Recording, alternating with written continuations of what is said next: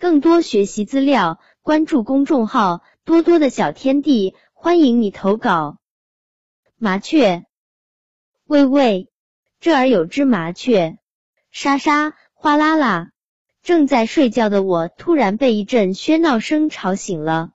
只见两三个小男孩儿正站在我家楼下，朝我大喊，扔石子，好像在以此为乐。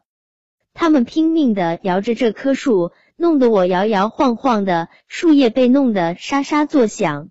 我急忙张开双臂，挥动着我这极小却又美观的翅膀，心想着真是讨厌，便飞走了。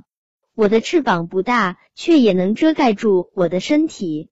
它是弧线形的，呈淡黄色，张开时便像一把小扇子一样，置于我身体之上。在这把小扇子的终端是浅棕色的，淡淡的，而后越变越深，就变成了深棕色的。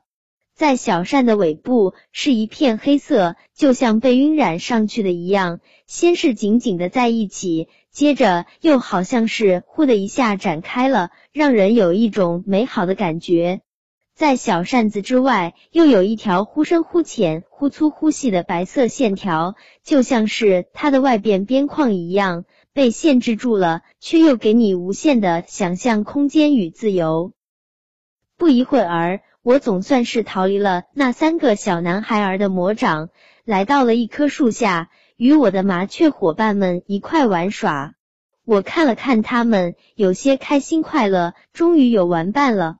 人们常说，麻雀虽小，五脏俱全，五官也是小巧玲珑，十分可爱。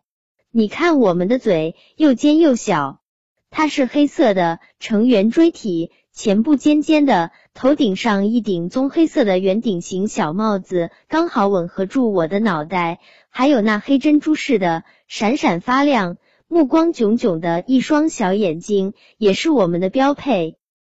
这就是我一只小麻雀。